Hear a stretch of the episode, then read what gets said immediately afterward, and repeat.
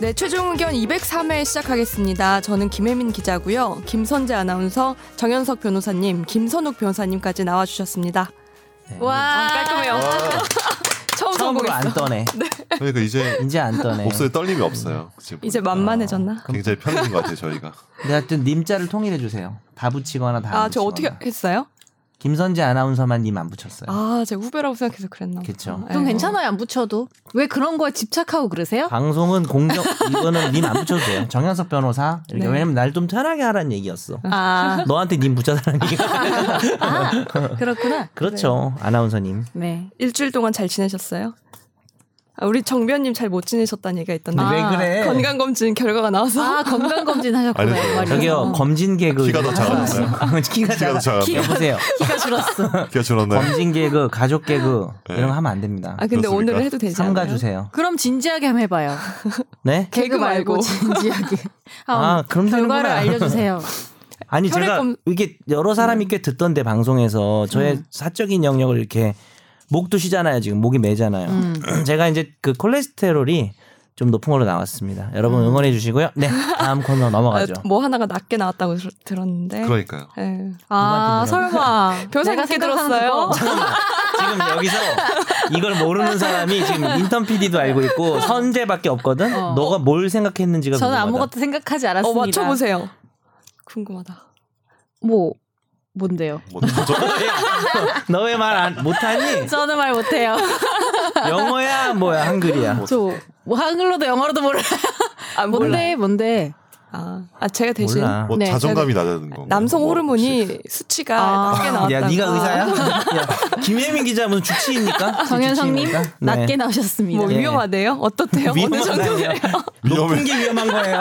아, 그래요? 그쵸. 치사량이 어느 안전한 정도예요? 사람인 거잖아요. 지금 많잖아요. 완전해. 아니 근데 여성 나 여러분, 궁금한 저는 안전합니다. 네. 게 그냥 나이에 따라 그게 자연스러운 거 그러니까 안정감을 아닌가? 아, 나이에 위험해. 그건 비해서. 아니야. 어. 나이를 고려해도 낮대요. 아, 왜 그렇게 얼마나- 됐어요? 어, 그래요? 얼마나 어쩌다 낮대요? 그렇게 됐어요? 그러니까 이게 남성 호르몬 진단 뭐 10개 항목인데 그걸 한 건 아니고 피 검사를 통해서 이제 호르몬이 음. 낮은 거니까 정확히 낮은 거고요. 아씨 내가 아 정말 굴욕적이다. 근데 되게 슬프다. 제가 별로 앞에서 뭐. 네. 저만 몰라서 제가 막, 어, 뭐, 둘째 소식? 막 이런 거 해- 물었는데. 음, 오늘 나 비슷한 중대 걸 발- 하면서. 김혜민 기자가 중대 발표를 어, 한다고 해서 너무 슬프네요. 근데 이게 저의 항변을 하고 싶은 게 있어요, 제가. 안 하셔도 돼요. 근데 하는 게 괜찮아요. 비방 비방이에요. 아, 그래서 아. 못 하겠어요. 아 근데 그래요? 가능한 아 이게 너무 내 하, 아니, 하지 맙시다. 어차피 그냥, 뭐, 그냥 남성으로 예, 예. 낮아요. 여드름 넘어가세요. 안 나고 좋죠, 뭐. 그러니까. 탈모 안 되고 어, 살면 안 아, 되고. 그러네. 그러니까 제 어, 요즘 그러네. 약간 죄송해요, 진짜. 그런 네. 어떤 물론 이제 결혼했으니까 또 그런 마음을 가지면 안 되겠지만 어차피 네. 아니 뭐 아내드가 됐. 야 이거 가지 마. 뽀얀 거 그래서 하라 그래. 아니지. 사연 보낼까요? 아니에요. 모양 아니까요. 야 왜 다들 말을 잊지 못하냐? 마린몬, 말인 뭐 있어요, 말인. 마린몬. 이거 댓글 저기 이거 댓글 달지 말아주세요. 댓글 달아주세요. 네. 괜히 방송 안 들은 사람도 댓글에 정 변호사 호르몬 낮다 이렇게 나오면 좀 문제가 좀 안 좋을 것 같아요. 괜히 다른 사람들도 아- 보게 되잖아요. 음. 이렇게 말하면 달겠죠 사람들이 근데 네, 뭐. 더달 것 다 같아요. 고소할 거예요. 네. 상관없죠, 뭐.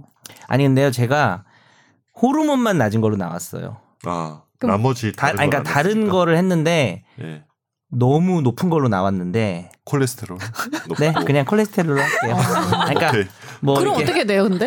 내가 여기서 그렇게 갭이 있으면 그게 어떻게 돼요? 가능할 수 있어요. 아니, 어. 갭 아니, 그러니까 증상이 이게 나 네, 뭐냐고. 이거 왜 이거 하고 있지 내가? 저기 오늘 집탐이 어, 뭐죠? 관계가 있는 거예요 이거랑? 뭐 관계점 있어요. 아니 아니. 아, 야, 너 왜 그래?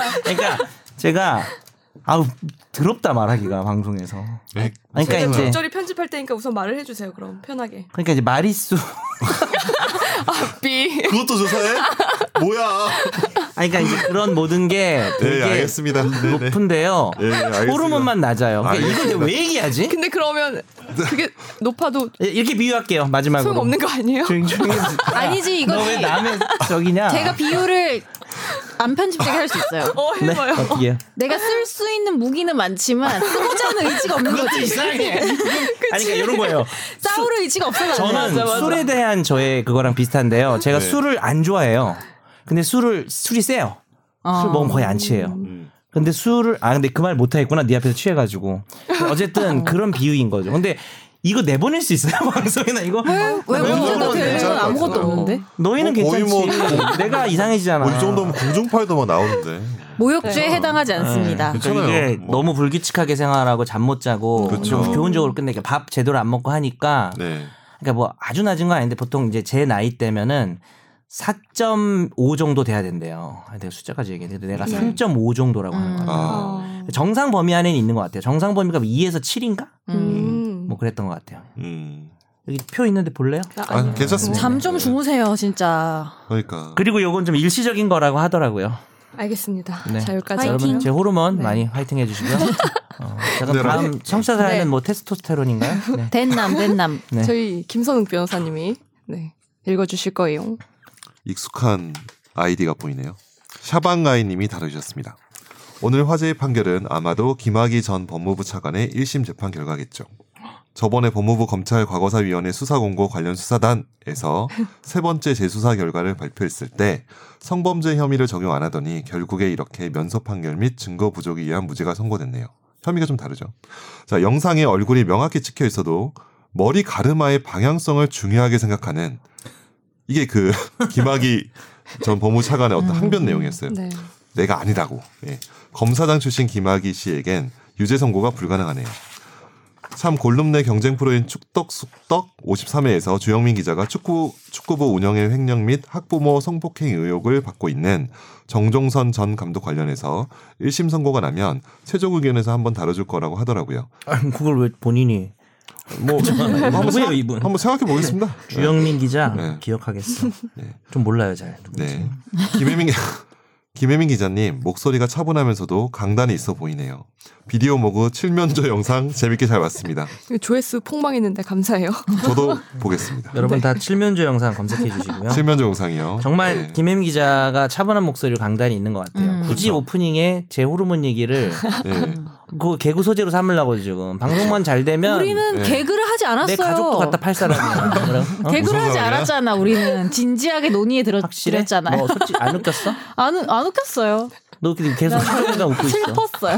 너 웃는 상이야 원래? 아 조커 같은 거죠. 아. 슬프지만 웃는 나는 웃는다. 아, 뭐 이런 거. 감정 장애 이런 어. 거. 다음 댓글로 너 넘어. 웃는 거 간만에 본다. 나. 네. 휘문 LG님이 다루셨습니다. 안녕하세요. 지인 소개로 이 방송 알았습니다. 아 근데 잠시만요. 휘문 LG면 네. 변호사님 지인 이 아니세요? 아. 제가 LG 바, 아 LG 힘은 아, 아니잖아. 휘문 아니에요. 휘문 저는 어디- 저는 휘문 누구 부천 있는데? 고등학교입니다. 부천 아. 외고인가? 아 부천 고등학교예요. 고등학교. 옛날에 이제 고등학교 하나 있어요. 지금도 지인, 있어요. 지인 네. 소개로 누굴까요?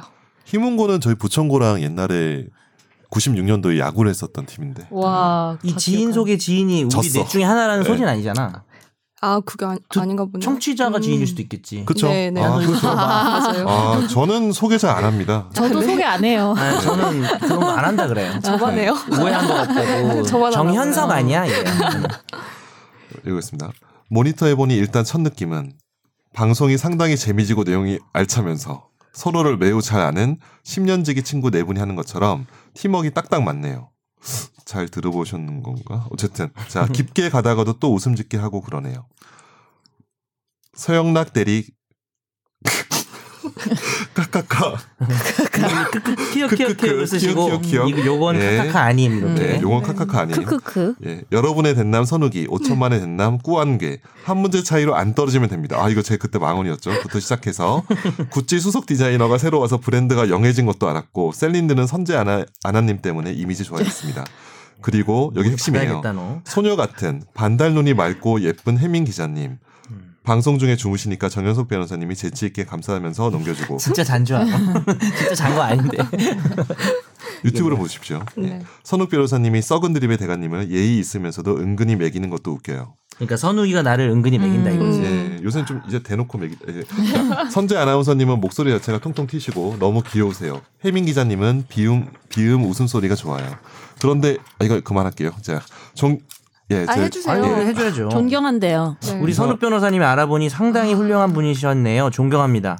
이게 제 뭘- 지인인가? 뭘 알아보는 네, 그래서 제가 내 지인인가? 지인이라고 네. 뭘 생각했나 알아본 봐요. 거야? 아. 신용 정보를 알아봤나? 아무나. 예, 알아 알아보십시오. 예, 자 썩은 드립의 대가님은 음색부터 웃기시고 음색. 내 아, 인생. 저도 빵터예요. 예. 오- 서영락 대리. 예. 자, 메가로이어스 강의 오래 하셨네요.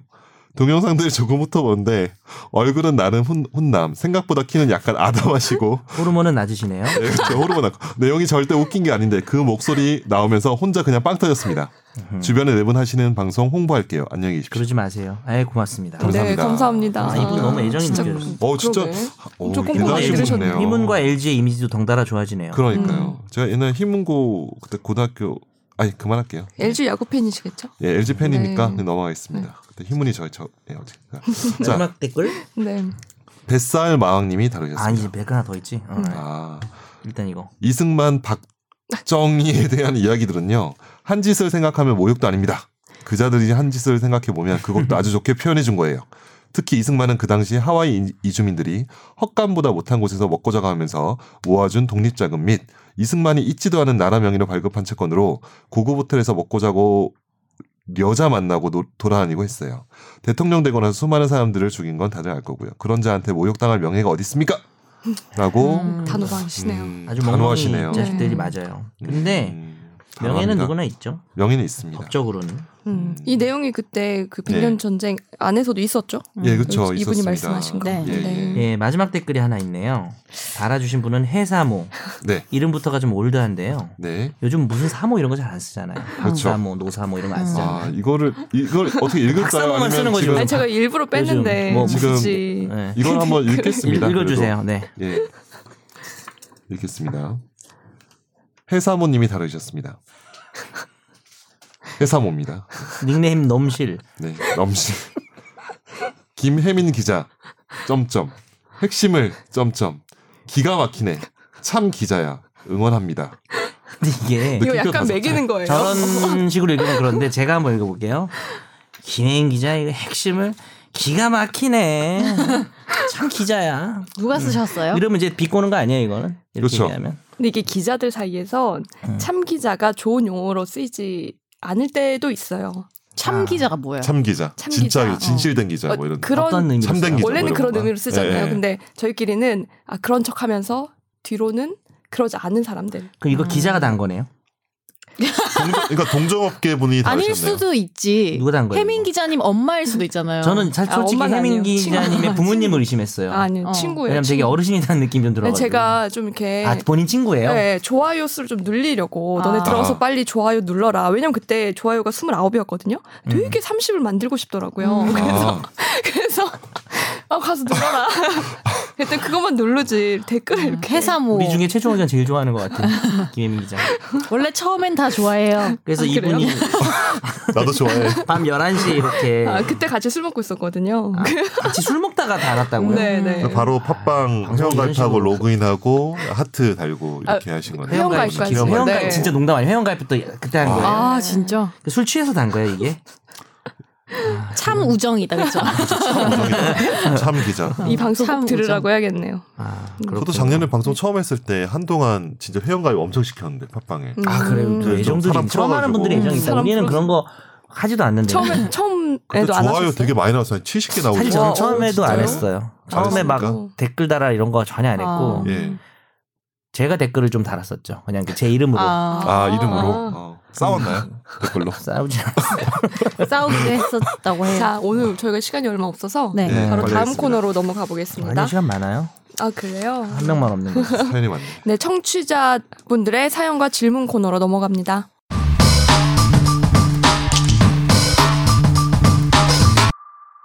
안녕하세요. 최종 의견 1회부터 꾸준히 듣고 있는 애청자입니다. 김웅용 감독 말투가 뭐지? 지윤이도 가고, 상민이도 가고, 학휘도 가고. 하지만 여전히 건재한 썩은 드립을 보여주시는 정현석 변호사, 언제나 상큼한 매력을 발산하는 김선재 아나운서, 이젠 전혀 위화감이 1도 느껴지지 않는 김선욱 변호사, 그리고 아직은 긴장하는 듯한 김혜민 기자, 하지만 곧 흑화될 것입니다. 덕분에 뭘 아시네 이분. 네, 매주 잘 듣고 있습니다. 진행자는 바뀌었지만 사연 가뭄은 예나 지금이나 비슷하기에 질문을 드릴까 합니다. 첫 번째는요, 전세가 만기돼서 다른 집을 보러 다니는데 주인은 분명 내놓았는데 세입자가 보여주기를 거부하는 사례를 꽤 많이 겪었습니다.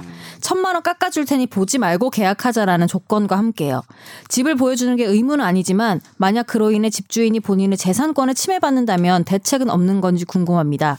제 지인 중 실제로 세입자가 보여주지 않아서 매매에 어려움이 있었고 적시에 돈을 융통할 수 없어서 은행 이자만 나가고 있는 상황인데 어, 달래고 애원도 해봤지만 왜 자신의 생활권을 침범하냐면서 사람들한테 집 마음껏 구경시켜주게 어, 다른 전세 구해서 나갈 테니 복비랑 이사비를 달라고 하고 500만 원을 주면 집을 보여주겠다고 해서 하염없이 기다리고 있는 처지입니다. 법적으로는 어떤지 궁금합니다.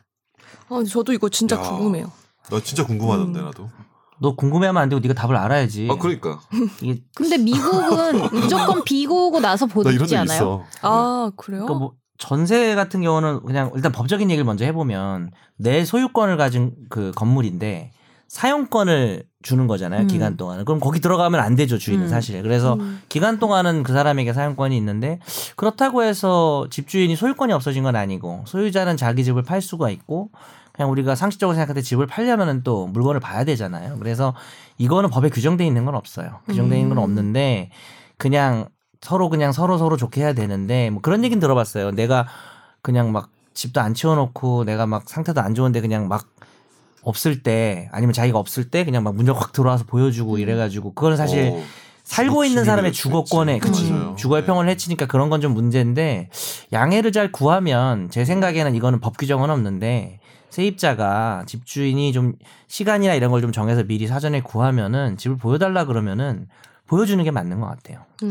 네, 일단 드는 생각이 그 옛날 이게 신의칙상의 부수적주의 뭐 하여튼 뭐 이게 그런 게 뭐냐면 이게 임대차 계약은 기본적으로 이제 사용을 하는 거잖아요. 근데 이제 그죠. 자기도 언젠간 나갈 건데 다음 이제 세입자를 위해서 이제 계약서상에는 명시적으로 있지 않지만 네. 이제 임대차 계약의 어떤 본질에는 다음 세입자가 들어오는 경우에도 당연히 물건을 보고 들어오는 게 음, 맞으니까 테니. 아, 그래서 그걸 임대인에 대해서 그걸 협조해줄 의무가 있는 것 같거든요. 그걸 그러니까요. 어. 충분히 구성을 하면은 오히려 임대인이 이 사람 상대로 뭐 손해배상 청구, 뭐 여기 보면 애꿎은 이자를 내신다고 하면은 인과관계를 잘 입증해서 뭐 손해배상 청구도 할 수 있을 것 같은데 한번 해볼까요? 그러니까. 재밌을 것 같아. 아, 나 진짜 어. 해보고 싶었어. 자 그러면은 이 사연 가신 분들은 김선욱 변호사 법무부인 해마루로 네, 해마루 있습니다. 전화주시고요. 예, 예. 김선호 해미르라고 변호사님. 비슷한 이름이 있는데 아니고요. 수임료가 비싸지만 해마루입니다. 한 절반 정도로 깎아주실 거죠. 예, 제가 제가 어쨌든 어, 사연을 청취자 1회부터 어, 할인?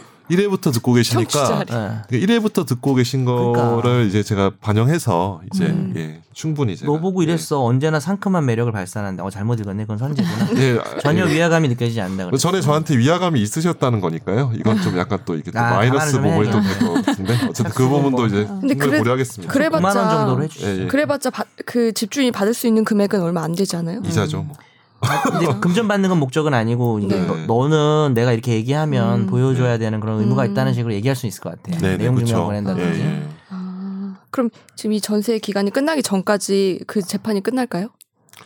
안 재판은 끝나죠. 아니고 내용 증명 보내는 아, 거죠. 내용 증명. 네, 음. 변호사 네. 이름으로 뭐. 보내면 네. 왠지 맞는 말 같아 보이기 때문에 네. 그렇죠. 약간 네. 버프가 웬만하면 있죠. 해줘요. 음. 음, 그리고 틀린 말 쓸 건 아니니까. 네.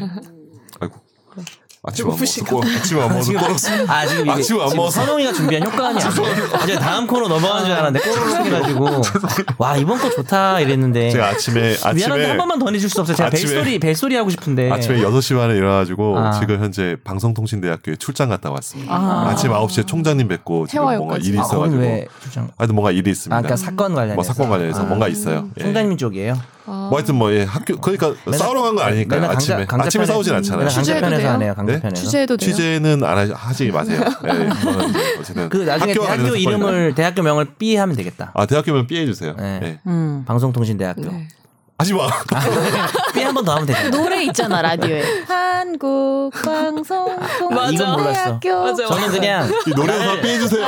아, 저는 사랑의 대구 사이버 대학 이거랑 요거 바비킴이 아니고 그럼 대구 방송통신대를 사이버 대구 사이버 대학으로 덮어 주세요. 대구 사이버 대학으로 그만해. 오세요. 오늘 엄청 많이- 이거랑 그만해. 엄청 다음 다음 이분이 서울 길게 사이버 보냈어요. 대학을 두 번째. 알게 돼서 나의 성공 시대 시작됐다. 아, 죄송합니다. 두 번. 두 번째 두 번째. 네 같은 분이시죠. 요즘 건물 아니 금연이잖아요. 저희 회사는 건물 울타리 내가 전면 금연이라서 무조건 울타리 밖으로 한참 걸어 나가야 흡연을 할 수 있습니다. 그런데 오늘 퇴근하려는데 제 차 뒤에 누가 한참 서 있다 슬금슬금 나오는 거예요. 어 뭐지 하면서 다가갔는데 똥로 다 나온 건가요? 어, 차를 주차해두고 누굴 기다리는 듯한 남자였습니다. 나이를 미루어 보아 회사 여직원 남자친구로 추정. 제 눈치를 슬금슬금 보는데 담배 냄새가 확 나더라고요. 제 인내심이 조금씩 무너져 내렸습니다. 한참을 의문스러운 표정으로 쳐다보다가 뒤로 가보니 담배 꽁초와 가래침이 하 그때 바로 뭐라고 했어야 하는데 심증 심증만 일지 물증은 없기에 망설이면서 꽁초 한 번, 남자 얼굴 한 번, 가래치 한 번, 남자 얼굴 한 번 쳐다봤습니다. 눈 많이 쳤나? 그러다가 남자가 자기 차에 쓱 올라타고 가버렸는데 회사 사람 지인을 괜히 의심하면 안 되니까 불박을 까보자. 영상이 있다면 증거로 수소문하자 했더니 이 거지 같은 블랙박스가 충돌 이벤트와 주행 특화 설정이더라고요. 제가 만약에 영상을 갖추고 있는 상황이라면 사내 게시판이나 메신저로 공개 수배 가능한지 궁금합니다. 명예훼손이 아닌가 싶기도 하고요. 예를 들어 차량 번호 땡땡땡땡 차주분이 어 11월 25일 오후 8시경 차 바로 뒤에서 흡연하는 영상이 블랙박스에 찍혔는데 지인분 계시면 주의 전달 바랍니다. 상당히 불쾌합니다. 이것도 명예훼손 성립될까요? 음, 어떨 것 같아요? 안 될 것 같아. 네, 맞아요. 왜냐하면 음, 차 뒤에서 담배 핀 게 그 사람의 사회적 지위를 뭐 엄청나게 깎아내리는 명예훼손은 그 정도 돼야 되거든요. 음. 그래서 이 정도는 뭐 좀 잘못된 행동이긴 한데 이 정도 올려도 별로 상관은 없을 것 같아요. 음. 뭐 무슨 명예훼손을 이유로 고소를 당하거나 손해배상을 물어줄 일까지는 안 갈 것 같습니다. 이 음. 정도는 올리셔도 될 것 같고요. 요새 그러네요. 뭐 공공의 이익을 위한 거니까요. 흡연하지 하고. 말자. 이거 주차장에 사실 흡연하면 안 밀폐된 되는 공간이라서 데니까. 네. 어우 그 갇혀서 힘들어요. 그러니까 뭐 예를 들어서 분리수거 잘 안 하면 아파트에서 네. 몇 호 분리수거 잘 음. 하세요 이런 거 써붙이면 또 그런 것도 네. 좀 익스큐즈가 될 수도 있지 않을까. 음. EX, 음. 아니면은 G. 남자친구로 추정되면 사랑은 되지만 흡연은 안 돼요. 이렇게 표어로 옛날 사랑은 돼요? 사랑만 하세요. 거기서 한다는 게 아니잖아. 이걸 김혜 기자 흑화의 조짐이 좀 보이시는데 아, 네. 이상한 지금 굉장히 차 뒤에서 키스를 하고 표어, 이런 생각 거 표어. 아니에요. 굉장히 이상한 사람이네. 빠르게 정하고 있어요. 옛날처럼 그러니까 표어로 갑시다. 네. 선재는 지금 아, 너도 그런 뜻은 아니었지. 아니었어요. 차 뒤에서 사랑을 나누는 거 저는 얘기하는 거 인류애를 아니야. 말했어요. 아 인류애는 인류애를 아니잖아 솔직히 말하면서. 너도. 네. 그 자유평등 박애. 프랑스 아 정신. 근데 제 선재 말을 딱 들을 때 나, 기호팀의 나는 정신이죠. 네, 그렇죠. 남성 호르몬에서 부족해서 그런지 그냥 너희 둘이 사귀는 건 좋지만 뒤에서 담배 피지 마 이렇게 생각했는데 에이. 김 기자는 아니시잖아요. 아 진짜 아니에요 이거는 아. 진짜 모든 거 다 걸 수 있어요. 알겠습니다. 자, 다- 저희가 네. 시간이 없어서요. 다음 사연. 만 시간이 없 시간이 없는 게 아니라 네가 네. 지금 변명할 게 없는 거 아니야? 보통 관례상 홀인원을 하게 되면 동반자 운동 비용, 그린피, 캐디피 등을 홀인원한 사람이 전부 부담하는 경우가 많고 회원권 없이 했다면 최소 100만 원 이상 비용이 든다고 합니다. 이후에 식사까지 사는 경우가 많습니다. 그래서 해당 사건에서 식당에 가짜 발행 영수증을 첨부를 한 건데 아, 이건 그래서 똑같네. 홀인원 보험을 들기도 한답니다. 음. 아 난 골프를 안 치니까 그래 아 난 그래서 홀인원도 하고 돈도 받고 좋겠다 난 축하로 주는 건 줄 알았는데 비용이 나가니까 주는 거네. 음. 이분들이 그런가 쏘시나 봐요. 보다. 약간 하신 네. 분. 너 골프 치는데 손을 너왜 몰랐어 너? 아직까지 해본 적이 네. 없어요. 그러구나. 홀인원이 문제가 아니고요. 이제 규정 타스 안에도 뭐 아직은 못 하니까. 우리, 아, 아직은. 우리 사이에서 네. 골든벨이라도 한번 울려. 골든벨이요? 여기 어디 어디 뭐 하나 갖다 주세요. 네. 그전 다이소에 사가지고 네. 이거 아무도 몰랐네요. 그죠? 네. 해본 적이 없으니까. 요 네. 돈이 많이 든다고 합니다. 네. 그래서 뭐 네. 해봤으면 좋겠다. 보험 들어. 보험이요? 아, 좀 실력이 올라가면 되겠습니다. 자, 이제 화제의 판결 코너죠. 변호사님이 준비해 주셨고 네. 아나운서님 읽어 주세요. 네.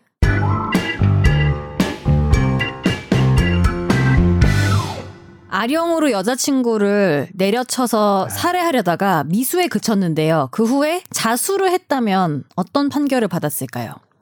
60대 남성 A씨는 사귀던 여성 B씨와 술을 마신 뒤 집으로 함께 돌아와 말다툼을 했는데 아령으로 B씨의 머리를 2, 3회 가격했습니다. B씨가 피를 흘린 채 쓰러졌고 A씨는 사망한 줄 알고 도주를 했는데요. 그래서 이 A씨가 지인 C에게 집 비밀번호를 알려주며 여자친구가 쓰러져 죽은 것 같으니 가보라고 했습니다. 그래서 이 지인 C씨가 집으로 갔고 B씨를 발견해 신고를 했는데요. B씨는 전치 15주 상해를 입었고 A씨는 범행 다음날 새벽에 자수를 했고 검찰은 A씨를 살인 미수 등의 혐의로 기소했습니다. 그리고 재판에선 A씨의 자수가 형의 감경 요인이 되는지 여부가 쟁점이 됐는데요. 1심은 징역 4년, 2심은 징역 6년을 선고했는데 대법원은 피고인이 자수했음에도 원심이 자수 감경을 하지 않았다고 해서 위법하다고 할 수 없다고 밝히면서 징역 6년을 선고한 원심을 최근 확정했습니다. 음. 그러니까 자수를 하면 반드시 감경을 해야 되는가라는 문제겠죠. 맞아요. 저 대부분 그렇게 생각하잖아요. 음. 그죠? 우리 법에는 감경 사유가 여러 가지가 있는데 자수 같은 경우는 형법 40, 52조에 어, 자수를 한 경우 감경 또는 면제할 수 있다. 형을. 음, 음. 캔이네 캔. 그렇죠. 어. 캔. 감경을 할 수도 있고 아예 처벌 안 할 수도 있고 근데 그렇게 안 할 수도 있는 거죠. 그래서 1심에서는 감경을 해줬지만 2심에서는 그냥 감경을 전혀 안 해준 거죠. 아마 전과는 이 사람이 없- 없었나? 어쨌든 뭐 그건 음. 여기 안 나와 있지만 흥- 흥분해서 우발적으로 하는 경우에는 좀 감형을 해주기로 하다- 하는데 여러 가지 상- 사람의 생명을 침해하려는 이것은 어느 범죄보다도 단호하고 엄중하게 책임 물을 필요가 있다고 하면서 음. 2심이 아무리 너에게 유리한 정상이 있어도 이거는 6년은 실형 살아야 된다. 음. 대법원은 잘했다. 2심이 잘했다. 음. 뭐 이랬던 사건이죠. 네. 아, 저 여기서 궁금한 게 있는데 이 이분이 A 씨가 여자친구가 쓰러져 죽은 것 같으니 가보라고 했잖아요. 이 음. 말이 법정에서 중요한 증거로 쓰였을까요? 증언. 그럴 수도 있죠. 어, 왜냐하면 그렇죠. 충분히. 이게 상해가 아니라 살인 음. 미수가 된 되기 위한. 근데 네. 살인의 고의를 인정한 어. 주요 맞아요. 단서가 되지 근데 않았을까. 아주 결정적이라고는 할 수 없는 게 음. 네. 죽은 것 같다는 건 내가 이런 짓을 하고 나니 죽은 것 같다라는 음. 말이어서 처음에는 죽일 생각이 없었는데 죽은 것 같다일 수도 있거든요. 네. 그래서 음. 살인 미수가 되려면 처음에 이런 행위를 할 때 죽이려는 고의가 있어야 되니까 네. 이 말만으로 그렇게 될 수는 없는 것 같고 음. 의미는 있어요. 근데 네. 그보다는 오히려 아령으로 머리를 그러니까. 두 번 세 번 내리쳤다. 그러니까 아, 그럼- 행위 모습이 그 정도면 사람이 죽을 수 있고 음. 그런데도 그런 행위를 했다는 거는 죽이려는 아령 미필적 고의 정도 무조건 죽을 수 있었던 있지 거죠. 음. 않아요? 그 이거 미친 아무리 적은 땡땡이죠. 음. 무게여도 1, 2kg여도 무게감이 좀 있잖아요. 약간. 그렇죠. 네.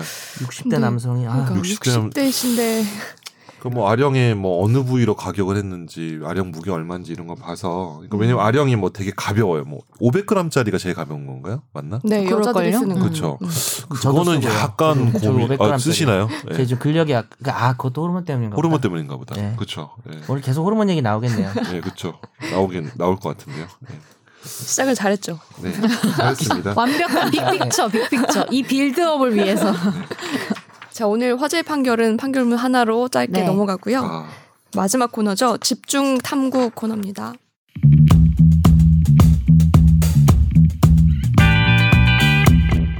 제가 이번에 김학의 사건을 준비해 봤는데요. 이게 정말 사실 엄청 오래됐잖아요. 몇 년 오래됐죠. 동안 쌓여 있었죠. 음. 우선은 사, 건일지다 아시겠지만 간략하게 소개해 드릴까요? 네. 2013년 3월에 그 당시 이제 언론의 기사 갑자기 나오기 시작합니다. 건설업자 윤중천 씨라는 사람이 강원도 별장에서 사회 고위층 인사들에게 성접대를 하고 여기에 촬영된 동영상이 있다라는 내용이었고요. 그때 경찰이 수사에 착수했고 이게 그 사건이 검찰로 넘어갔는데 김학의는 성범죄 이제 혐의에서 무혐의 처분을 받았고 윤중천은 뭐 협박, 명예훼손 등으로 기소가 됐습니다. 검찰이 그렇게 한 거죠. 아. 네, 검찰. 맞아요. 김학의 성범죄 무혐의. 네. 근데 그 당시에 이제 성범죄 피해를 입었다는 입었다고 주장한 여성분들이 몇 분 계셨는데 한 분이 김학의와 윤- 윤중천을 검찰에 고소합니다. 음. 이게 특수 강간 혐의로 저는 알고 있어요. 음. 음. 그런데 검찰이 이번에 또다시 그때 당시에 또다시 무혐의 처분을 하고요. 법원에 이 여성분이 재정 신청을 했지만 기각을 당합니다.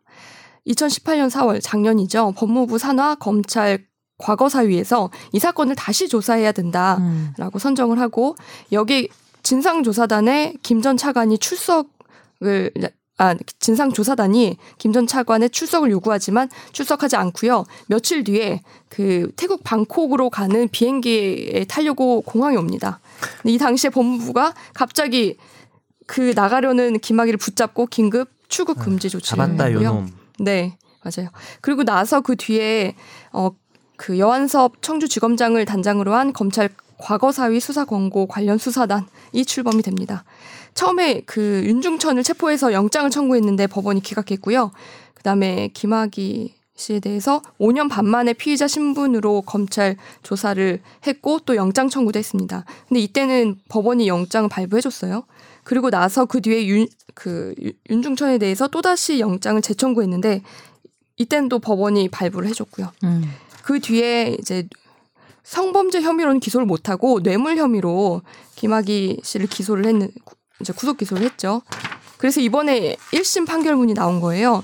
그 윤중천은 징역 13년을 구형했고 김 김학의 차관에게는 아 김학의 씨한테는 징역 12년을 구형했습니다. 검찰이 구형을 네, 했죠. 검찰이. 네. 근데 법원은 윤중천에게 징역 5년 6개월. 그다음에 성범죄 혐의는 면소 공소 기각을 했습니다. 또 김학의 씨에게는 무죄 완- 모든 혐의에 대해서 다 무죄 선고를 했어요. 그렇죠. 네. 그래서 무죄 상속대 혐의는 이제 공소시효 도가로 면소인데 어쨌든 처벌 을 네, 못한 거죠. 맞아요. 네. 좀 허무하다. 그런 의견이 많았죠. 네. 여태까지 끌어왔고 여러 번 수사를 했는데 왜 이게 어 그 처벌을 받지 못하냐라는 여론이 많았어요. 그럼 왜 그 판사는 이 사건에서 무죄를 선고했는지 저희가 좀 짚어보려고 하는데요. 그 지금 김학의 씨가 뇌물을 받은 사람은 몇 명 있어요. 근데 그런 거 다른 사람들은 다 제하고 윤중천 씨에게 받은 뇌물과 그 다음에 성접대에 대해서만 얘기를 좀 해보려고 합니다. 음. 1억이 넘네. 어우, 뭐. 1억이 넘어야 했어요. 그래서 이제 그 이유를 좀 설명드릴 텐데요. 우선 윤중천이 김학의에게 건넨 그 뇌물이 1억 3천만 원 정도인데요. 그 3천만 원과 1억 원을 따로 떼서 봐, 야 돼요. 우선 1억 원에 대해서 먼저 서- 설명을 드릴게요. 김학의가 2006년에서 2007년에 윤중천 씨를 통해서 만난 여성 1이 있습니다. 그 여성과 한 1년여 동안 성관계를 맺어왔는데요. 이제 그 사이에 윤중천이 여성 1에게 전세 보증금을 빌려줍니다. 어떤 가게를 차리기 위해서 필요한 돈이었어요. 근데 임대차 기간이 종료해서 그 돈을 여성이 회수했는데도 이걸 다시 윤 씨한테 주지 않고 자기가 갖고 있었던 거예요. 갚아야 되는데 네, 밀린 그렇죠. 돈이니까. 그렇죠. 그랬더니 유, 이제 윤 씨가 여성 1을 경찰에 고소했어요. 횡령 혐의로. 그랬더니 여성 그 1이 어, 너 자꾸 이런 식으로 나오면 나 김학의에 대한 일을 세상에 다 말해버린다? 뭐 음. 이렇게 돼버린 거죠. 그랬더니 이제 둘이 어떤 얘기를 했는지 모르지만 그 뒤에 그 윤 씨가 이 사건을 취합니다. 음. 근데 이때 김학의 씨가 그 윤중천에게 어 돈을 돌려받지 말아라 네가 한번 봐줘라라고 말했기 때문에 윤중천이 돈을 받지 않았고 음. 그래서 이건 뇌물이다라고 음. 검찰이 주장했었어요. 그러니까 지금 그런 거죠. 네. 뭐 윤중천 입장에서는 1억의 채권이 있는 거잖아요. 이 여자한테. 그쵸. 당연히 받아야 될 돈인데 김학의가 받지 말라고 해서 안 받으면 이건 누구의 돈인가? 어 1억을 손해 보는 거잖아요. 윤중천은. 음. 그러면서 그 여성에게 채무 면제 이득을 주는 거잖아요. 근데 1억의 뇌물- 이득을 보는 그렇죠. 거죠. 네. 근데 뇌물은 공무원이 직접 받는 게 아니라 제3자에게 이익을 받도록 그런 식으로 가도 이제 제3자 음. 뇌물 공여가 음. 되니까 음. 네. 이게 문제가 된 거죠. 예. 네. 네. 네. 근데 이제 문제는 뭐냐면 검찰에서 했- 그 윤중천 씨가 검찰에서 했던 진술과 법원에서 했던 진술이 거의 대부분 다 바뀐 거예요. 음. 뭐 예를 들어서 음. 내가 그 여, 여성분에게 내가 1억 원 그거 안 받고 너 이번에는 용서해 주겠다 그랬는데 그런 말 한 적이 없다 그다음에 김학의 씨한테도 형 그 사건 돈 안 받고 고소 취소장 내줬어요 잘 마무리했다 나 어려운 일 생기면 형도 도와줘요라고 말했다고 검찰에서는 했지만 법정에서는 전화한 것조차 기억이 없다라고 음. 말을 한 거죠 법원은 이렇게 되다 보니까 이- 이 정도면 그 너무 표현이 추상적이고 음. 어, 이거를 뇌물로 볼 수 있을지조차 모르겠다라고 판단을 하더라고요. 왜 이렇게 진술을 바꿨을까요? 왜 바꿨을까요? 할만한 아, 전혀. 할말 해줘. 추측이지. 근데 뭐. 나는 궁금한 네. 게 네. 이분들이 얼마나 돈이 뭐 둘 다 많은 분들이신데 모르겠지만 음. 뭐 천 원이면 그럴 수 있어. 네. 받지 마. 나 만원 정도로 하자. 아, 만 원, 만 원. 만 원 정도면은 그냥 네. 나 왜 이런 거 있잖아요. 나중에 갚아. 막 이런 거 있잖아요. 왜 우리 밥 먹을 때도 그냥 음. 에이 그냥 나중에 나중에 갚- 사죠. 네, 이런 근데 어, 어. 1억에 그런 게 적용이 될 수가 있나? 이렇게 큰 돈인데? 그러니까 그럼요. 설사 그런 뉘앙스로 말을 했다고 해도 음. 1억이라는 건 금액이 너무 크잖아요. 그래서 음. 어떤 그래서. 대가가 없다고 보기가 없다, 너무 보기가 어려운, 어렵다. 그러니까 일반 음, 상식적인 그쵸, 맞아요. 말을 그렇게 했어도 말이에요. 음. 원래 그 우리 법에서는 권리 자기 권리를 포기하는 거 이게 민사적인 권리든 뭐 공법상의 권리든 간에 음. 권리 포기는 엄청나게 엄격한 요건 하에서 인정하거든요. 음. 그러니까 뭐 오랫동안 권리 행사를 하지 않았다는 그 사유만으로는 사실은 권리 포기를 인정을 안 해요. 아, 그러니까 이제 예. 명시적으로 포기한 게 아니라면. 명시적으로 포기한 게 포기한 걸로 아니라면 보려면. 네, 보려면 그렇죠.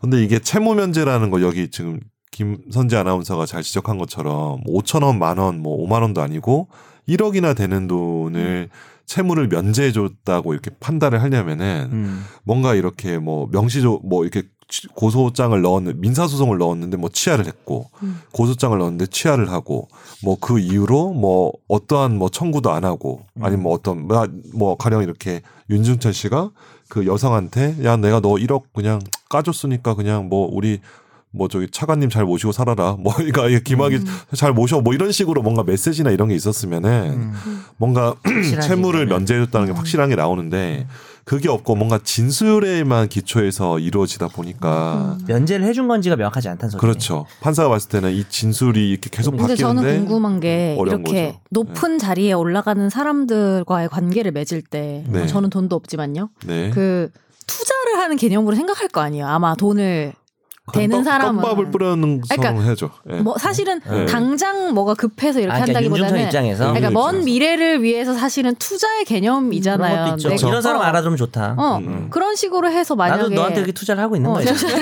한 금액이 나중에 너 앵커가 있다면 될 거기 때문에. 어, 그런 돈은 사장님도 아 음. 죄송해요. 그런 돈 그런 거는 그 뭘로 걸 수 있어요?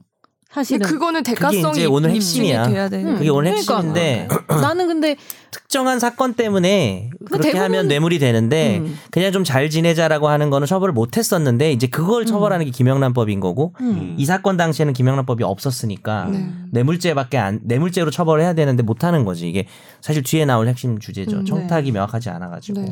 직무 관련성이라는 음. 부분 제일 중요하죠. 네. 근데 그래서 이- 이제 그리고 김학의 씨도 그 당시에 네 선에서 알아서 잘 처리해라, 잘 마무리해라라고 뭐 좀 자세하게 검찰에서 말했다고 했지만 법원에서 또 그 자기 진술 바꿨어요.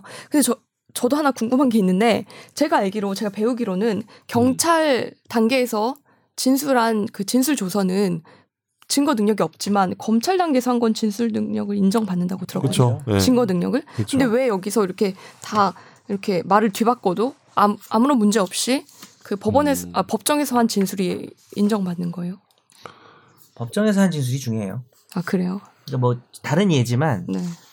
뭐 이건 이런 걸 좀 알려주면 그럴 수 있겠지만 검찰 조사 받을 때는 계속 부인하고 음.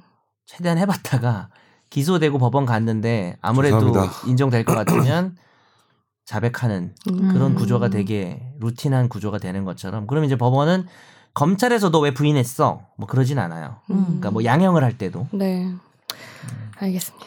그래서 네 음, 말씀하세요. 어, 근데 요거 네. 일단 드는 생각은 이제 주변에 제3자의 진술이 명확하게 있, 있는 상태에서 그렇지. 음. 어, 피고인의 진술이 이제 검찰에서는 자백을 했다가 법정에서 부인을 하면은 뭐 질 이렇게 해서 그냥 뭐 이렇게 할 수 있는데 음. 그러니까 제 그러니까 제3자 아, 이거 너무 오랜만에 이런 신조 아니 이거 구, 구, 어제 근데 이제 제3자 진술도 계속 바뀌는 거죠. 음. 그러다 보니까 이제 이 김학의의 진술이 바뀐 것만으로 그걸 가지고 이제 유죄 심증을 가질 수가 없는 거죠. 음. 보통 다른 제3자 진술이 확실하면은 네. 그치.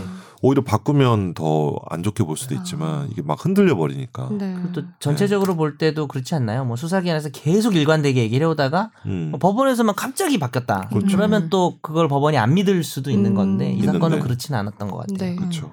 근데 그래서 이제 1억 원은 그러면 어쨌든 날아갔네. 어, 네 날아갔죠. 날아갔어요. 네. 1억이 날아갔 정확한 이게 표현이에요. 네. 안 나갔어야 되는데. 음. 근데 이제 검찰에서 이 1억 원 뇌물죄를 붙인 이유가 있어요. 음. 그 공소시효 얘기를 좀 해야 되는데 제가 알기로 조사해 보니까 일반 뇌물죄는 공소시효가 5년이고 음. 그 뇌물 액수가 1천만 원을 넘으면 7년, 1억 원을 넘으면 15년이에요. 음. 근데 이 사건 벌어진 게 아까 말씀드린 대로 2007년 정도예요. 음. 그렇다면 걸리네. 그렇죠. 그렇지. 만약에 1억 원 이하면 미만이면 이 사건은 아예 수사조차 기소조차 안 되는 기소를 거죠. 그래서 여기에 묶은 게 3천만 원 플러스 이제 성접대였거든요. 음. 그 두 개는 그 뒤에 이루어진 거고 또 액수도 적고 액수를 산정할 수 없는 것도 있어서 음. 여기에 묶어서 같이 그 15년이라는 공소시효에 딸려간 거예요. 음. 근데 1억 성적 때는 액수를 산정할 수 없으니까. 음. 네, 네. 그래서 이- 근데 1억 원이 날라가 버리니까 나머지 성접대와 3천만 원도 날라갔어요. 음. 그래서 이게 이제 갑자기 시효가 음. 맞아요. 네, 음. 그것만 시효를 놓고 보면 음. 어쨌든 공소시효 끝났으니까. 음. 그렇지. 네. 제가 이게 이례적인 건지 모르겠는데 법원이 그 두 개에 대해서 사실관계 인정 여부 등에 대해서도 전혀 언급을 안 했대요. 3천만 원 부분. 3천만 원과 뇌물. 음. 아니, 뇌물이래. 성접대. 않아요. 이례적이진 아, 않아요. 그래요? 그러니까 소- 공소시효가 완성해서 날릴 때 사실관계를 언급 안 하는 게 아, 일반적이죠. 그래요? 오히려. 음. 그러니까 그걸 굳이 근데 이제 네. 여기서 이제 그 동영상 속 뒤에서 얘기 나오겠지만 네. 인물이 가르마 가르마. 예. 그거를 오히려 언급한 게 음. 조금 이례적이라고 생각하는 사람들도 음. 있어요. 각주로 뭐 A4 한 페이지 맞아요. 정도. 그렇죠. 근데 그거는 이 재판장이 이걸 언급한 거는 저는 의미 의미는 있다고 생각해요. 쟁점하고 전혀 무관한 건 아니에요. 그것도 뒤에서 한번 얘기를 음. 네. 해보시죠. 예. 게다가 이제 뇌물은 아까 말씀드렸듯이 대가성이 필요한데 음. 음. 그 대가성으로 붙인 게 그 수사 사건 조회예요. 2012년도에 갑자기 5년 건너뛰죠. 음. 5년 뒤에 윤중천이 김학이에게 수사 사건 진행 상황을 부탁한 거예요. 그래서 누구를 건너 건너 부탁해서 다시 건너 건너 그 사건 진행 상황 조회가 됐어요. 조회 결과를 받았어요. 그랬는데 이제 법원은 좀 이게 이상하다고 본 거예요. 저희가 좀 자, 자세히 말씀드리기는 너무 복잡하지만 왜 이게 굳이 이렇게 고위직을 통해서 알아봐야 하는 거냐. 음. 사실 사건 조회는 일반 직원들 계장님 다 할 수 있거든요. 굳이 굳이 그 윤중천이 본인도- 김학의를 통해서 어, 어. 이거를 알아볼 필요가 그 얘기 있었을까? 예, 하기 전에 좀 설명을 해주면 수레후 네. 부정처사라는 거는 그러니까 이거죠. 어떤 청탁 어떤 뭘 해달라라는 거 대가성이란 말 하잖아요. 네. 이걸 하는 대가로 공무원에게 금품을 주면 뇌물인데 어 뇌물을 일단 먼저 주, 아까 선재가 얘기한 음. 건데 이 사람하고 친해지면 좋겠다고 포괄적으로 그냥 잘 보이려고 투자를 고위직이니까 했어. 투자를 한- 한 것만으로는 내가 안 된다 그랬잖아요. 지금은 이제 처벌 받아요. 김영란법 때문에. 음. 근데 그렇게 하고 실제로 그 다음에 뭔가를 도와주면 그건 뇌물자가 될 수 있는 거죠. 이게 음. 바로 수레후 부정처사죄입니다. 그래서 이거는 그 당시에는 김영란법을 적용할 수는 없지만 이게 만약에 인정됐으면 네. 이 부분은 유죄가 나올 수 있었죠. 음. 그러니까 한마디로 너무 짜치다. 음. 이거 아닌가요? 수사 그런 것 같은데. 결과를 조회해 주는 것이 뭐 대단한 뭐 청탁이냐라고 했을 네. 때 이게 뭐 누구에 관한 처벌 결과를 바꾸는 그런 음. 것까지는 아닌데다가 네. 아까 얘기하신 게 그거죠. 이 박땡근이라는 사람이 20년간 검사로 근무한 경력이 있는데 음. 굳이 현직 고검장이고 뭐 과거에 자신의 상급자였던 피고인에게 조회를 부탁할 필요가 있는 게 아니라 자기도 연 인연 있는 검사나 검찰 공무원이 많고 사건 조회 정도는 뭐 다 하니까 그렇죠. 법원이 이렇게 판단하는 건 저는 합리적인 것 같긴 해요. 저도 그 부분은 그렇게 네, 생각해요. 그런 것 같아요, 지금. 그 이제 윤- 윤중천에 대한 뇌물은 다 이렇게 무죄로 끝났고요. 음. 나머지 뭐 사업가나 저축은행 회장 이것도 일부 그 수상 금품이 인정되는 건 있어요. 음. 그런데 대가성, 공소시효 이런 데서 다 깨졌어요. 음. 네. 어쨌든 뇌물 부분 다 무죄가 났고요.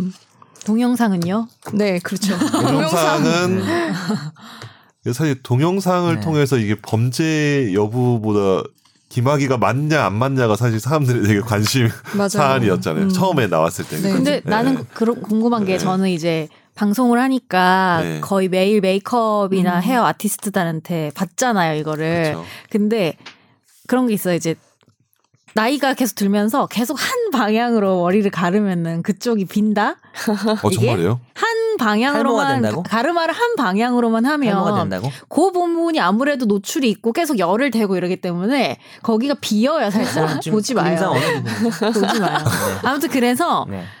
가끔 아, 알것 바꿔줘요 같네요. 알것 가- 같네요. 가끔 바꿔줘요 그래야지 아. 볼륨도 더 잘 음. 살고 그렇다고요 가르마는 주기적으로 바꿔줘야 된다는 말을 그냥 아, 하고 싶었습니다 그 얘기가 여기 나와요. 김학의를 옹호하는 거예요? 아니 아니 아, 그러니까 아니지 옹호하는 게 아니죠. 아니지 가- 그 바뀔 일- 수 있다 그쵸. 가르마는 물론 그렇게 바뀔 수 있다. 영구적인 게 아니다라고 저는 생각을 한다는 되게 거죠. 검사들은 가르마가 하나로 통일돼야 된다는 그런 편견이 있는 거 그러니까 알잖아요. 자기가 그죠? 머리를 네. 하는 사람들은 한 가지로 통일될 수 있는데 이렇게 어. 좀 바- 자주 받으시는 음. 분들은 그렇지. 왔다 갔다 한다는 거예요. 그러니까 여기 그 얘기 9번을 보시면 이제 그 휴대전화 사진을 찍을 때 그 당시에 좌우를 상하 대칭을 바꿔서 찍었을 수도 있고 저장했을 때 바뀌었을 수도 있고 그렇지. 그러니까 좌우 아이폰인지 대칭이 뭔지 모르. 음. 그다음에 이걸 다시 다른 휴대폰으로 찍었을 수 있거든요. 음. 이게 원본이 아니에요. 그러면서 다른 휴대폰으로 찍으면서 그 좌우 대칭이 또 바뀌었을 수 있다. 음. 음. 제 생각엔 좌우 대칭이 바뀐 것 같아요. 음. 음. 그렇지 않을까요? 그렇지. 음. 가르마는 한쪽이신 것 같고 네. 다른만 한쪽이고 음. 되게 잘 안 바뀌시던데 그 정도 높은 곳에 계시던 분은 맞아요. 제 경험에 그래요. 네. 약간 네. 이미지니까 이미지니까 그게 잘 안 캐릭터. 바꾸더라고. 네. 네. 그리고 이제 법원에서 아까 말씀하셨듯이 각주로 각주면 되게 작은 글씨잖아요. 그쵸. 그죠? 글씨체로 A4 용지 거의 한 페이지 분량으로 이 동영상에 나오는 인물이 왜 김학의가 맞냐에 대해서 열심히 그 이유를 써주셨어요. 음. 그래서 제가 이걸 다 타이핑을 쳐봤는데 보면 이제 1번부터 보시면 그 아까 말씀드렸던 윤중천과 여성 1 이 사람이 계속 그 동영상에 나오는 사람은 김학의가 맞다라고 여러 번 명확하게 진술했대요. 음. 그리고 이제 법정에서 판사들이 볼 때도 누가 피고인의 봐도 얼굴형 법정에서 판사들이 볼 때도 피고인의 얼굴형, 이목구비, 머리 모양, 안경 등이 매우 유사하다. 그날 또 기사에 사진 찍혔나 봐요. 음. 그 사진과 매우 유사하다. 그다음에 음, 같은 날. 아 네. 같은 날에 네. 어휴 그날 많은 일을 하셨죠. 많은 일을 안 해주나 진짜. 네. 그 다음에 4번을 보시면 이제 지금 뭐 4번, 5번 뭐 이- 이런 내용은 이게 어떻게 해서 그 사진이 김학의한테까지 갖고 아니 어, 어. 그 예, 유출이 됐는데 어떻게 유출이 됐는지에 대해서 자세히 설명을 해놨어요. 그 윤중천의 조카가 이 사진을 이 영상을 갖고 있었대요. 음. 네, 윤중천이 하기형에게 얼마 되지도 않은 돈을 빌려달라고 했는데 전화도 제대로 안 받는다라고 말을 하면서 윤, 윤중천이 화를 내면서 저장해달라고 했다는 거예요. 조카에게. 네, 네, 너무 구체적이죠. 음. 그 다음에 이 얘기도 있어요. 김학이와 김학이의 처 이분들이 이 사건을 무마하기 위해서 음. 여성일, 윤중천의 지인 등 연락을 휴대전화에 했죠. 네네 음, 이런 여, 명의로. 뭐 여러분들에게 연락한 상황이 있다. 근데 만약에 이게 윤중천이 아닌 거면 네, 뭐 대- 대역을 썼거나 아닌 그쵸. 거면 펄펄 뛰겠죠. 네. 그래가지고 이렇게 무마하려고 하진 그쵸. 않겠죠. 네 여보 나 아니야 저거 이러면서 그렇게 말했다면서요. 음. 뭐가요? 그 아, 와, 아, 와이프한테는 일단 그랬겠죠. 와이프 아니라고 해야죠. 와이프 이라고 해야 그 네. 아니 그뭐 조용히 있다가 갑자기 나- 남편으로서 아니 어쩔 수 없어. 와이프 물어봤어요. 빙의하지 마세요. 맞아도 아닙니다. 되니까. 하기빙이. 아 맞아도 네. 되니까 어, 맞아도 되니까 맞으면 맞다고 해달라고. 근데 자기가 아니라고 했다고 하더라고요. 음. 어. 아, 끝까지. 그래요. 와이프한테 얘기한 건 일말의 진술의 그건 있네. 신빙성이 없죠. 신빙성이 누구나 아니라고 네. 할 전 거니까. 여러 목적을 가지고 거짓말할 수 있기 때문에 네. 어쨌든 뭐, 네. 그래서 이러이러한 이유 때문에 동영상 속 인물은 김학의가 맞다라고. 근데 저는 요거는- 궁금한 게 네. 각주를 이렇게 구구절절 네. 사실 쓸 거면은 본문에 쓰지. 그지, 그죠. 왜 네. 왜 그랬을까? 변사님들이 알려 왜 그랬을까요?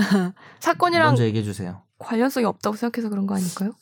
일단 드는 생각은 일단은 판결문을 쓰는 주요 구성 요소에 네. 요거를 본문으로 넣기가 좀 부담이었다는 좀 생각이 드는데. 쓰긴 왜냐면 써야겠고 그러니까 솔직히 사실 각주를 한 페이지 이상 쓰면 통상적으로 우리 변호사들 준비섬 했을 때 각주를 뭐 한 페이지 두 페이지 넘어가면 판사 나중에 하거든요. 아, 저희 뭐 이거 너무 쪼꼬해서 읽기도 힘든데 음. 본문에 넣어달라고. 음. 근데 이제 이제 각주에 넣는 목적이 있죠, 사실은. 이게 뭔가 이제 사건의 요증 사실, 이렇게 중요한 어떤 핵심적인 어떤 요건 사실과 직접적으로 관련이 없으면. 근데 이 사건 같은 경우는 네.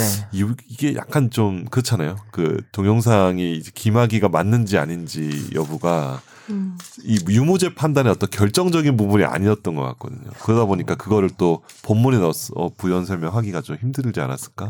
근데 그런데. 본인이 이게 자기가 아니라고 너무 누가 봐도 본인이 맞는데 이제 부인을 네. 하니까 음. 네.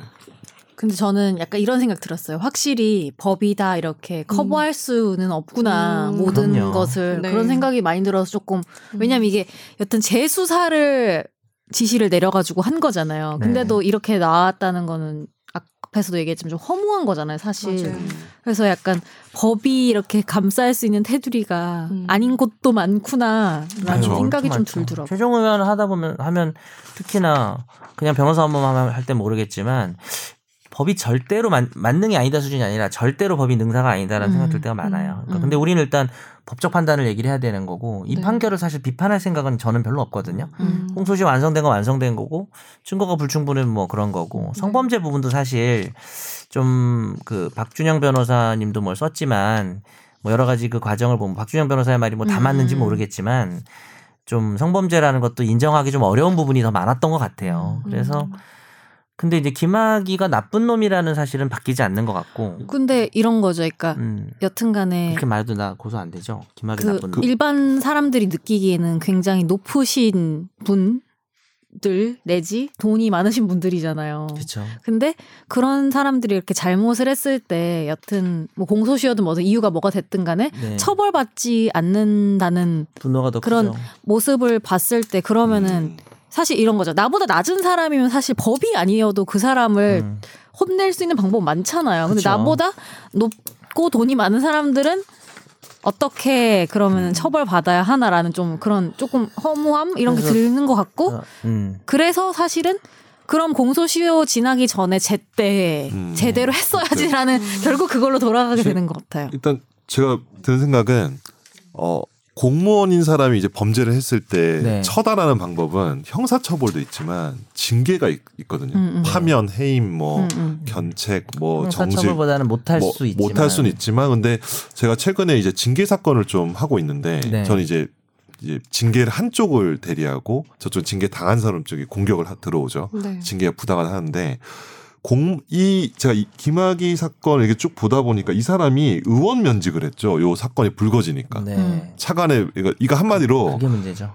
그게 문제인 거야. 제가 드는 생각은 그 이제 못하게 박근- 했었어요. 그러니까 아예 그걸 아예 못하게 하고 얘를 징계로 해가지고 파면을 해버린다거나 음. 형사처벌을 못한다고 하더라도 음. 최소한 진짜 그때 뭐 불기소에 대한 여러 가지 얘기가 있지만 형사처벌 못한다고 하더라도 징계를 해서 파면해가지고 이제 뭐 연금 다 삭감하고 완전 이게 뭐 정말 공무원으로서 완전 불명예지거든요. 파면은 왜 그런 식의 조치를 그 당시 정권이 안 음, 했는지가 꼴이 다르죠. 사실 진짜 핵심인 거예요. 맞아요. 음. 저는 저는 그게 더 화가 나는 거야. 음. 사표를 다 수리를 해줬거든요. 그건 할 수 있는 거였어요. 할 수 있었으니까 뭐 충분히. 형사 판결이 꼭 있어야만 어, 되는 건 아니니까. 그렇죠. 그러면 사실은 진짜 연금을 못 받고 이런 게 정말 공무원이 되게 큰 고통이거든요. 그렇죠. 음. 그거를 안 한 게 전 되게 화가 나요. 저도 진짜. 이 사건 네. 평가하면서 이제 네. 법적으로는 책임이 없지만 음. 뭐 도의적으로는 확실히 책임 이 있다고 말하는데 뭐 그 말도 틀린 건 아니지만 저는 도의적이란 단어도 좀 마음에 안 들어요. 그냥 음. 도의적 책임이라는 말이 너무 음. 김학의 씨가 명백하게 한 행위들을 놓고 봤을 때는 너무 약한 말인 것 같아요. 도의, 그쵸. 도덕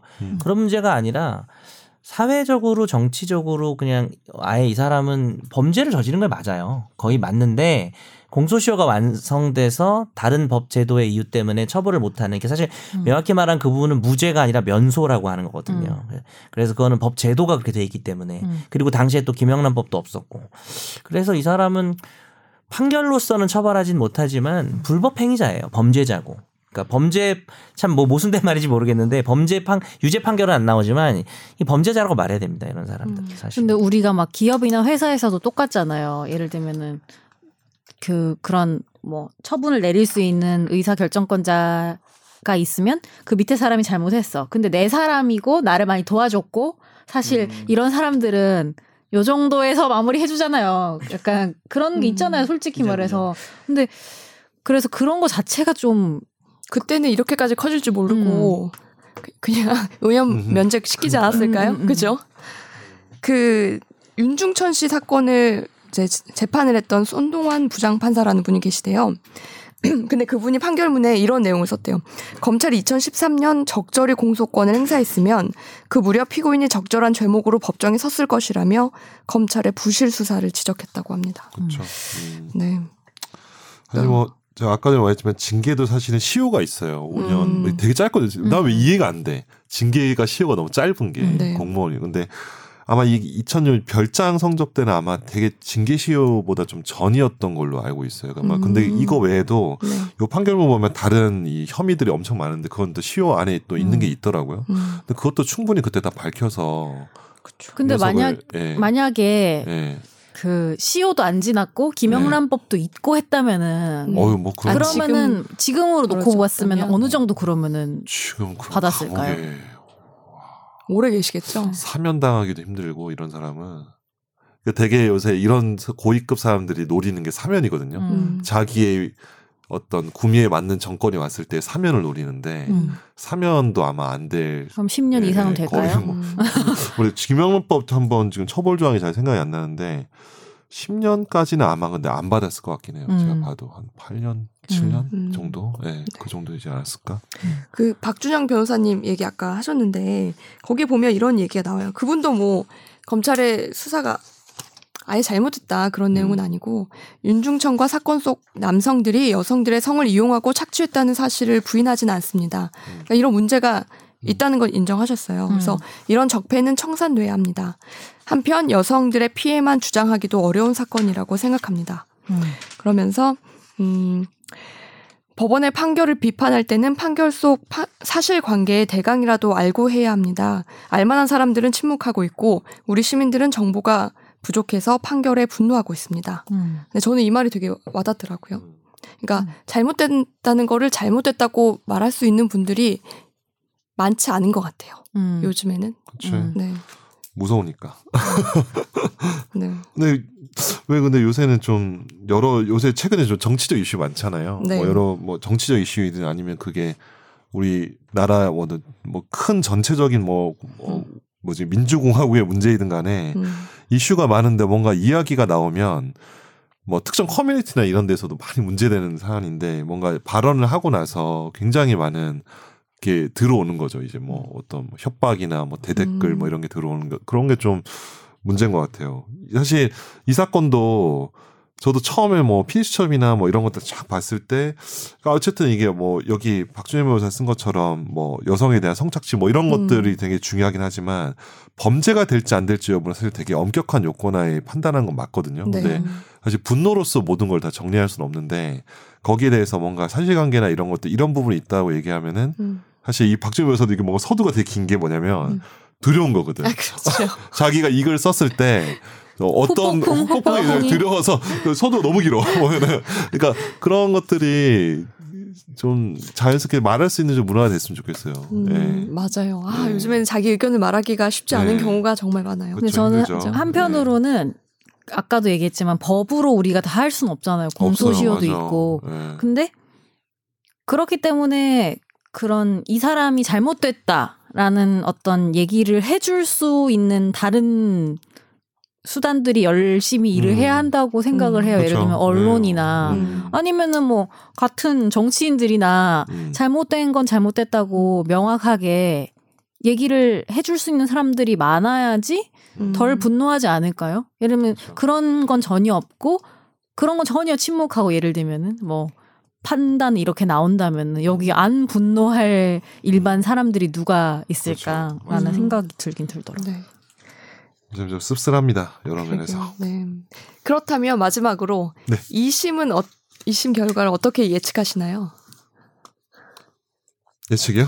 저 이거 되게 물어보고 싶었어요. 일단은 나는 내가 검사라면은 그 윤중천 1억 부분 있잖아요. 그 채무 면제 부분. 음, 네. 그 부분을 좀 어떻게든 어떻게든 근데 이게 이미 뭐 할 말 하한이긴 한데 음. 아 그 진술이 또 2심에서 또 바뀌기는 또 쉽지 않을 것 같긴 하거든요. 음. 그래서 아마 검찰 검찰에서도 항소는 하겠지만 네. 굉장히 좀 혐의 입증에 어려움이 있지 않을까. 음. 좀 수뢰 부정처사라는 부분에 있어서도 그 이렇게 사건 조회하고 이런 것도 있잖아요. 그게 과연 부정처사라고 판단할 수 있을지 이게 여러 가지 쟁점이 있어서 이게 저도 기소 내용을 보면은 뭔가 고민이 많이 느껴지거든요. 네. 그러니까 자, 아마 어느 정도 각오도 하고 이렇게 한 것 같긴 한데 어 좀 그런 부분들은 좀 검찰에서 좀 열심히 하면은 음. 글쎄요 열심히 하면 결과가 바뀔 수 열심히 있나요? 바뀔 수 있나요? 근데 이거는 제가 사실 이거는 뭐 너무 법원의 판단이 남은 거죠. 예. 음, 네. 한번 2심과 네. 대법원 판결이 어떻게 나는지도 좀 기다려 볼만한 것 같습니다. 음. 우리라도 잊지 말자. 어, 진짜요. 예. 우리라도 얘기해 봅시다. 음. 아, 전 진짜 그때 왜 파면을 안 했는가 정말 정말 궁금해. 그러니까 이거 그분 얘기가 나올 음. 네. 수밖에 없는데 왜냐 그분이 워낙 아끼던 사람이었다고 음. 하니까. 나비 효과의 근데 이게 제가 다 예. 듣기로는 예. 음. 그 이런 일이 있다는 걸 알면서도 청와대 민정수석실에서 덮었죠. 예, 알면서도 덮었고 덮었어요. 그 예. 뒤에 임명했다고 들었어요. 네. 그쵸. 그것부터 잘못된 거 아닌가요? 왜냐면 이분이 이분이 18번이 있는데 그 제가 여, 그때 음. 얘기했잖아요. 그 동영상에 나온 노래가 그분이 18번이야. 음. 노래 아, 어, 부르면서 맞아 들었어요. 네. 예. 그거나 이런 거 봤을 때 음. 다 아는 거야. 이미 이 사람의 어떤 행실에 대해서 많이 소문이 많이 났기 오히려 때문에 더 잘 알겠죠 음. 네, 우리보다. 검찰 조직 내에서도 근데 그거를 다 덮은 음. 거죠. 법무부에서 왜냐면 이렇게 징계 소추하고 이랬어야 되는데 안 하고 맞아. 네. 파면을 하고 음.